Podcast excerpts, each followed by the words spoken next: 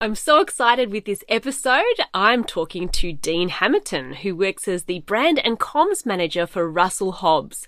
Now, if you're not already familiar with Russell Hobbs, it is a global brand and they specialize in home appliances. I've known Dean for many, many years, and the reason why I had to have him on the show is because he has done so much work with influencers over the years, and he's really seen and navigated heaps of changes. He has got a great sense of what works, what doesn't work, and exactly what other brands need to know and to do so that they too can have really strong relationships with mum influencers. I really value his opinion and his insight, and I'm confident that you're going to walk away with some inspiration, information, and practical tips that you can apply to your next campaign to take your mum influencer marketing to the next level. Let's get started. Welcome to Mastering the Mum Market podcast. This is the place for mum centric brands to discover live insights and proven strategies to scale powerful relationships with mum shoppers. I'm your host, Christy Nicholas, and the CEO of Mum Power. In the past decade, I've partnered directly with 400 household brands, and I can't wait to pull back the curtain on what separates the ordinary brands from the extraordinary. Stick around as I take trending topics and explore them through the perspective of brands, influencers, and mum shoppers to give you a complete viewpoint on exactly what it takes to build a brand that more mums know, love, and trust.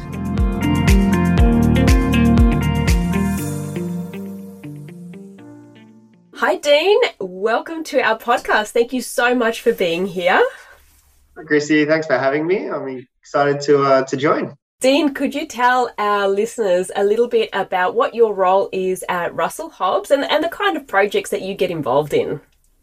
Yeah, sure. So I'm the brand and communications manager for Asia Pacific. Um, and I look after everything to do with the brand and communications of, of Russell Hobbs. Um, so that's, you know, starting with influencer marketing and working with the social media team and also agencies like yourself um, also working on, you know, selling to retailers and retailer presentations, um, in-store communications and brandings. Also working on um, with the product team on new product development, um, all sorts of brand insights and and um, plus plus. You know, there's there's a lot of different elements within the role, um, but yeah, this is definitely a large component of it.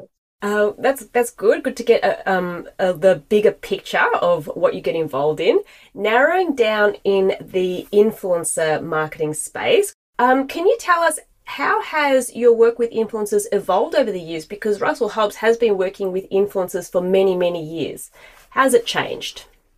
Yeah, I think it's become a bit more of like I guess what we call a partnership with the influencers. Uh, previously, it was just kind of like we would just either send product or send money and then you know it was just kind of a bit stiff and a bit um, stagnant in terms of how that the influencer would do it. Now we work with the influencers to try and get like a nice friendly real look and feel. Uh, we, we pick the influencers that um, we feel are quite genuine and, and, represent our brand well and they're usually the people that would be familiar with the products too and and they would use those products anyway, so they they enjoy it. So I guess we've kind of shifted to a more real um, look and feel with with the influencers we work with. And um, when you're looking at influencer marketing versus other types of advertising that the business gets involved in, has your focus on influencer marketing increased, decreased, or, or changed the, or, or stayed the same over the past couple of years? Definitely increased. Um, I think we've realized that it's as a business, we've realized how important it is. Um, we don't do that much TV above the line advertising as much anymore. A lot of our advertising is like in the digital space. We still do, you know, um, BVOD and and YouTube and Instagram and Facebook advertising, but now we're starting to kind of intertwine our influencer marketing within that. So we'll utilize influencer marketing content as part of that channel um, as the advertising content. That's really that's a really interesting um, way to involve influencers with your other traditional um, advertising as well. What about um, in terms of what the retailers how how they view influencer marketing versus traditional media? Do they see these mediums um, uh, as as the same, or do they have different views on them? It's changing. Um, I think they're realizing the power of it now. Obviously, you know, you drop TV advertising in front of a buyer and they love it. Like it, it gets the, the the eyes, the eyeballs in front of it. But I think they're realizing very, very quickly, and a lot of them are very on board with it now.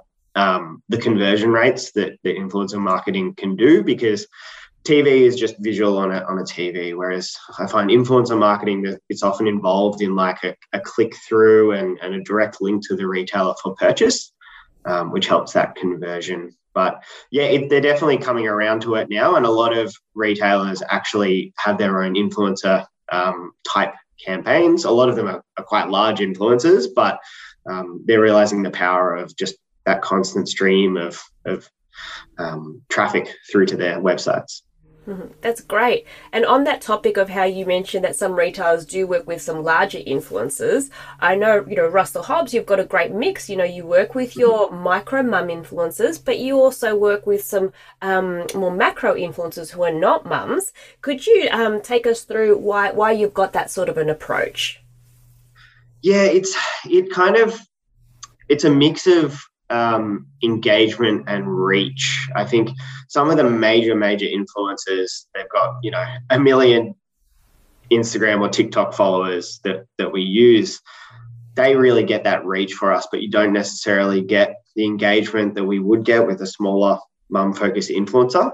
And you also don't get that kind of mum to mum brand advocacy that that a smaller micro mum influencer would provide and that's that's you know them sharing their experience with the brand in the community and they like the product whereas a major major influencer it's clearly paid everyone knows it's paid um, it's about getting the word out there about the product so it's it's more of just a reach exercise but together you find that it creates more momentum and it helps complete the picture for Russell Hobbs. Absolutely. Yeah. It's about, I like within our campaigns, I like that like layering effect. So it's about really hitting that kind of 360. So we've got our traditional advertising, we've got the major influences, the minor influences, and it all kind of layers together to um, get a really good result.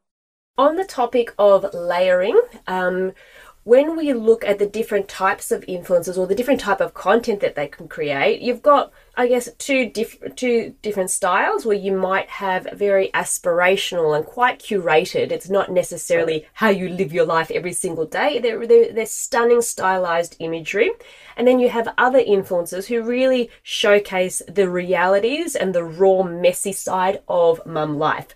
Um, how do you approach working with those different styles and what's your preference? Look, we, we like looking at what an influencer has done in the past and, and what their trend and style and shot style is. We'll always go through the detail in their feed, um, take on Mum Power's recommendations. Um, you guys always have great advice on, on why we should pick a certain influencer, and we'll go through and do our homework on it as well. But we like a blend. Um, honestly, there's there's different shot styles for different people, and that gives us the ability to target different people that may buy our products. So um, I think obviously we we don't like as much kind of staged type things. We we like real, genuine. Um, but if there's an aesthetic play on that as well, and it's just like a visually stunning image, then we really enjoy that too. So I think one example we've had that we really enjoy is um, there's one particular influencer, Rani Engineer, who does these these stunning visual photography shots, um, and sometimes she intertwines like really really nice family elements into it as well, and that that really resonates with our brand, um, our core messaging being you know, Russell Hobbs, we get life. That's where we're moving to as a brand, and it's about being real and genuine. So, uh, if we can get aesthetic and um, and family fun, bit messy, then we're really happy. But yeah, even just like the real, genuine shots give that that um, advocate type thing too. I think that's really important that you've got that we get life aspect because that seems like it's a real anchor for Russell Hobbs. And you, you touched on it that someone like Rani is able to um, talk to that quite naturally. Um, is is there something else that mum micro influencers bring to the table that you, you don't find as commonly in other mediums or other styles of influences? Yeah, it's that it, I find it's a similar effect to kind of like reviews, product reviews. So people would leave reviews on our website and it gives that genuine experience of, of what they've learned about the product and what they like and what they don't like. They're not going to like everything necessarily, but that's what we enjoy about this content. It's very real and it gives their kind of opinion of the product and whether that's good or not so good. Um, that's what we want out in the market. We want it to look real um, and we want it to be real um, because we want it to be their experience with the product and that's what consumers are looking for. In all the research we found um, and we've done globally that's what consumers are looking for is is just is it a good product? Do i want to buy this and it's look, it's great that Russell Hobbs has been able to, you know, personally experience the benefits of um, influencer marketing and the benefits of working with totally different influencers, from micro influencers to macro mum influencers, non-mum influencers. Um, but obviously, working with um, influencers is not without risks. Where have you seen, either for your brand or for another brand out in in the market, where mum influencer marketing didn't go according to plan, and um, the kind of impact impact it can have on a brand?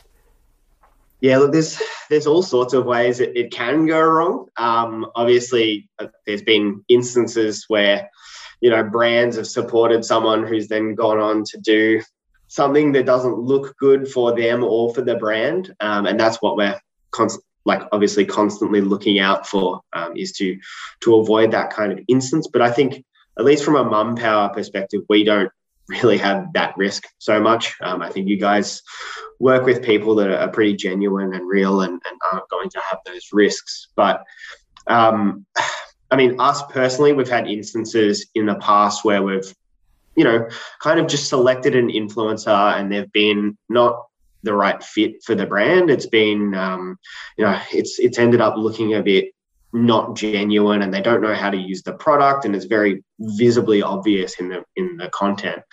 And like it's fine. It's just it doesn't resonate with consumers as much and then it's not as worth it for us as a brand to, to move forwards with that. So i think um, that's why we personally look for that real and genuine person who's going to use our products because that way it resonates with consumers so, would you say that um, for other brands, a way that they can control influencer marketing not going uh, uh, according to plan is if they did a bit better pre-screening to, to validate that it's the right fit, that this person yeah. is really interested? Absolutely, yeah. Just going through their feed, doing a little bit of background research. I know it, it can get pretty hard because there's so many. You can do so many in a campaign, and, and it takes a while to go through them. But um, just like I've seen some other brands kind of just pick people at random clearly, and it, it just looks a bit fake and not kind of it, it not not something that will compel a person to purchase. Talking about um, controlling outcomes with influencer marketing, we have seen over the past few years that influencer marketing has gone from being um, a much more casual uh, conversational transaction between brands and influencers to now being highly regulated. And it's, you know, we've got a new code of conduct. You know, everybody has got influencer contracts. It's, it's now all the norm on this topic, uh, how much freedom do you give to influencers um, that you're working with to create the, the content for your brand? Yeah, look, when it, when it comes to content creation, we like to give as much freedom as we can. Obviously, we still want them to hit, you know, like the, the key notes of the product, whether that's one or two. We like to keep it simple so that they can still have their personality and their creativity and their style within the post because that brings out genuineness. But um, obviously, we still need to hit a key selling feature of the product. Um, when it comes to like back end, yeah, we we obviously have global regulations that have come down now with, with contracts we need to to sign and and that kind of thing, which makes it more challenging for us and for yourselves and for the influencers. Um, and that's all come from you know global or even Australian regulations. It makes it a bit more challenging in the future. But I think yeah, we try and not restrict the influencers too much because I found that we have done that in the past, and that's a mistake we've made is being way too prescriptive working with influencers, and it it makes them just yeah again seem not real. They're just listing out the features of your product like you would on the website anyway. Um, I personally like in our content for them to just show their experience with the product. I've got a very controversial question for you. Should brands have the right to fix spelling mistakes and grammar for mum influencers? Or is it better that it's left as it is so that the content looks more raw and natural? Ooh, that's a controversial one. I think, um, me personally, spelling mistakes and grammar, I think yes, but I think tone of language, I think the influencer should be able to have free reign on that. Um, as long as they're hitting the, the necessaries. So for us, that would be like hashtag ad and tagging us. Then I'm not so not so phased, but I do think spelling and grammar would be one I'd be like, kind of need that. I'm sure a lot of brands feel the same way. Dean, with when you're working with mum influencers and, and so forth, like in some instances, we've seen you know um, other brands where they might only work with an influencer for a particular campaign launch, and then then that finishes. How do you leverage um, content after a campaign is done so that you get much more ROI out of it, uh, out of that whole experience? Yeah, so this is a big one for us because we use it in multiple different ways. So um, first, first off, we definitely always boost as much as we can. So if there's like a maybe like an influencer that has a larger following, sometimes we boost it. Um, we boost their post, or we pretty much always repost their content and boost our post. We also use it as advertising content. Um, so we'll repurpose it into an ad, maybe like a from a selection of a campaign. It's like, hey, here's Russell Hobbs products being used by all these different influencers or just real mums, we'll usually call them, and um, that'll be like a swipe through ad. We also um, sometimes integrate it into our website as well. So if we have a mum create a recipe, we have a, a, recipe section we've created on our website, and we'll feature the mum's content and tag them on Instagram as well. Well, have a click through link to their Instagram. Um, and that's actually kind of resonated globally. So we got that function created on our website, and now there's other regions doing a similar thing with that influencer function. That's great. So it really shows that you've been able to get a lot more out of the campaign rather than just relying on the influencer to do her bit. You're also doing some of the heavy lifting as well. How, how does that, do you feel like it saves time and money or it makes your digital team work better? What are some of the benefits that you've seen snowball? It just gives us more content um, is the big one. Like being able to repurpose that and and working with yourselves to have um, like like real flexibility in terms of the usage period rights makes it really useful for us to work with our socials team and our advertising team to be able to be flexible. Um, we don't necessarily get as much content as we'd like um, or we're able to shoot. So it does save a bit on cost as well. Um, obviously, it still costs us to use this service, but um, I think in the wash we get a great mix of content from this, and it's not always very same same. Um, that's why in our campaigns with yourselves, Mum Power, we we kind of want a mix of content. We want stuff that's going to get massive reach. We want stuff that's like recipe type. And then we want stuff that's super aesthetic that we can use for that advertising. So yeah, that's that's the goal. And on that, like when we're talking about um, leveraging content, when we're looking specifically at ROI, I know obviously it's very natural for companies to look s- strictly at vanity metrics. Um, but how do, how do you measure the success of your um, influencer marketing in in um on, on a broader sense? It's really just like the classic measurement um, measurement figures. So we we often use like your reporting and the figures you send us from the campaign. So that'll be your reach and your engagement and um, click through links and everything like that. obviously click through links will also be part of our advertising. So we'll measure that on a Mum Power advertising campaign from our end using the Mum Power content. But then we also measure, you know, when the campaign has gone live for that period and this, our sell through within our retail stores. Um, in addition to the the kind of less measurable, but from just this discussions with our retail buyers and, and their opinions and what they think. And I mean, it's all been very positive feedback, which is a really good thing for us. Does it help if content is something that you can repurpose like over another 12 months or so? Does that um, come into play? Definitely. Yeah. I mean, it depends on the longevity of the product, whether it's like a promo product or a you know much longer term product. But if yeah if we can use it for a longer period it's always helpful. Um, obviously there's only so many times you can post it so that depends on how much content you've coming you got coming through. Um, but yeah we, we always like to reuse it at least for advertising. And thinking back, because you've obviously worked really closely with different influencers for a long period of time, can you um, recall a time where you worked with uh, an influencer and it really got super strong, crazy response? And why do you think that was that other brands can can learn from that? Yeah, there's been a few. Um, I, I think, yeah, like I said, definitely Rani Engineer. Not necessarily we got a lot of feedback from consumers or followers on Instagram, but even internally and um, with our buyers, everyone was like, wow, those are stunning images. We, we really like just aesthetically really nice, make the product look gorgeous. I mean, some of them were better than our shots. So we were really happy with that.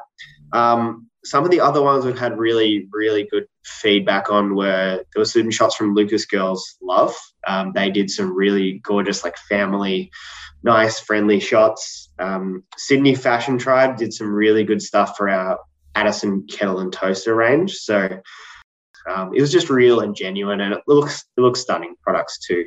Um, and even on our most recent campaign, you know, uh, there's been a couple where they've been explaining how to use our product really well because it's a little bit more of a technical, like two in one iron product. So explaining how it works and what they like about it, what what's they don't like about it, and just being real and genuine with the product. What I think is interesting that you've made a note of is that you've shown how an influencer who's not necessarily the highest ranking influencer, but she created really suitable content and the response that it had for retailers from retailers. And at the end of the day, the reason why brands are doing influencer marketing is because they, they want to help grow the brand and get more sales. Like that's what why we do all this. So it goes to show that you can still get a positive response from retailers and who, who will look very favorably at what you're doing, working with influencers um, and it doesn't mean that they have to be the high the, influencers with the highest numbers or anything like that. It can it can work in different ways. Yeah, exactly. And we we use some of those images in our retailer presentations too because it just really adds that that feeling to the presentation of our we get life messaging. Um, just just when it's real genuine with the family like that, it shows that, that that's what Russell Hobbs represents with what you're doing in Australia, how, how is it different to what Russell Hobbs is doing in other global markets? Yeah, it's um like it's a little bit different. Uh, obviously, there's there's other markets that have very very large budgets compared to us, obviously because they're larger regions. So some of them will go with the major influencer marketing agencies. Um, obviously us with a, a bit bit more challenged um, from a budget perspective. That's where it helps us to work with a, a smaller agency like yourselves with these micro influencer mums. So it gives us that ability to be a bit more flexible. Um, I think it's a bit different when we talk Asia. Um, Asia has their like thought opinion leaders, and that that's a bit different to how it works here. I think it resonates differently in Asia. Um, so that's a bit more of a challenge over there. Um, but yeah, it's it's it's a bit different globally. Yeah, that sounds very different. What they're doing in, in Asia compared to Australia, um, yeah, totally different style. Uh, it'll be interesting to see if that ever um, comes through in Australia one day. Exactly. Yeah. So, what what trends are you seeing with mum influencer marketing at the moment? Uh, with mum influencer marketing, um, yeah, just just that. I think it's more just the way we're working with them. Um, in like the content has has kind of not overly changed too much in the product space, um, but I think m- making it easier working with each other, being becoming partners, um, less of like a transactional relationship and more of like a like we enjoy Russell Hobbs products, so let's let's keep using them. Um, and same for us, we enjoy the content you guys create, so let's keep working with you um, and just making it easy for each other. I think, and also yeah, moving away from just that like kind of posed. This is the product. Um, it's more of like a like a they want the content to work for their consumers as well, not just oh, for their followers, not just be like a like a here is the product, buy the product. It's a hey, here's me using this cool product. I really like it. Okay, no, it's a lot more um, authentic and natural. Yeah, mm-hmm. yeah definitely. Mm-hmm. Now, what, what we've covered in terms of some some of your comments about influencer marketing, what you've seen works, and so forth, you've you've um, explained like the benefits that brands can get from working with um, a, di- a, diverse range of influencers, from making sure that they are aligned to the brand values, so that the content is um, just so much more authentic and and, and genuine, and um, you know and, and you've, you've, you've shown us how you can you know educate retailers about what you're doing so that everybody can get as much ROI out of the experience.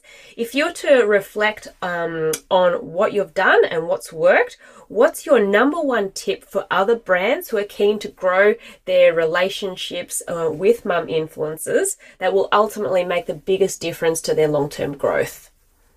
Yeah i think that's that's a really good question. I'd, I'd say definitely think about what your consumer would want to see content wise. I think trying to, I guess, shove it down the consumer's throat and be like, buy the product, buy the product is, I don't think it, for us, it doesn't work as much anymore. I think it needs to be content that the cons- the consumer wants to see from the influencers. So learning about a recipe or seeing a cool new feature or um, you know, following someone that they love to see day in, day out, being like, this is a cool thing. Um, I think so that's it's about that consumer connectivity and using the influencers as a channel for that. Uh, I think in addition to that, to grow in this influencer space, you've got to be not hard to work with. I, I think, um, you know, if it works for the mum and it works for you, like just just be easy to work with. Let them do their thing. Um, sure, you can you can prescribe a couple of key features or something, but if you're making it overly complex for the mom, it's going to be so hard to to agree on on a piece of content. And and if you force it too much, it'll just look non-authentic. So I think being easy to work with is definitely um, a key benefit, and I think that's where we enjoy working with mum power because you guys often give us recommendations. It's like, oh, that's a bit much. Let's cut back, or um, this person's really good for doing this recipe or this person's really good for this how to do um, content or some real content. So i think that's where we worked well together with yourselves and with the moms uh, making it easier Thank you, Dean, for all this insight. It's been really good to get your opinion and your views on how um, Russell Hobbs is going and what others in the, in this space can learn as well from from someone like yourself who's had so many years ex- hands-on experience um, in every single facet of influencer marketing. So lovely to have you on the show. No worries. Thanks for having me, Christy. It's been great.